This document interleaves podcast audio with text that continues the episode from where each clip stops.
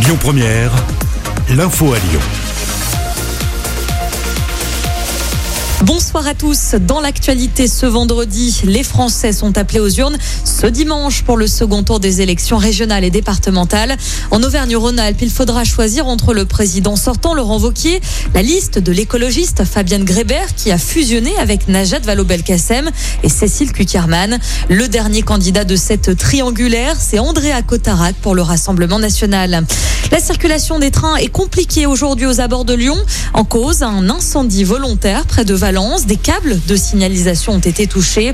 Euh, conséquence, des trains sont détournés entraînant de gros retards. La SNCF a déposé plainte. L'actu, c'est aussi cette augmentation du tarif réglementé du gaz appliqué par Engie en France. Une hausse de près de 10% à partir de juillet. Une évolution expliquée par des prix du gaz sur le marché mondial liés à la reprise économique, souligne la Commission de régulation de l'énergie.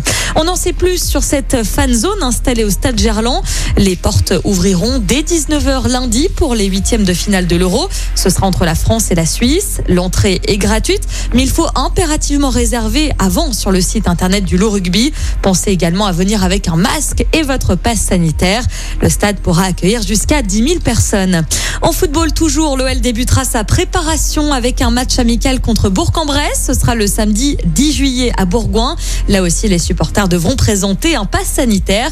La billetterie ouvre jeudi prochain. En basket, l'Asvel est qualifié pour la finale du championnat. Les Villeurbanais ont battu Strasbourg 83 à 67 hier soir. Cela veut dire qu'ils affronteront Dijon demain pour le titre. Le coup d'envoi est donné à 13h35. Et puis un mot de vélo pour terminer. Demain, c'est le grand départ du Tour de France. La 108e édition s'élancera de Brest. L'arrivée, ce sera le 18 juillet sur les Champs-Élysées à Paris.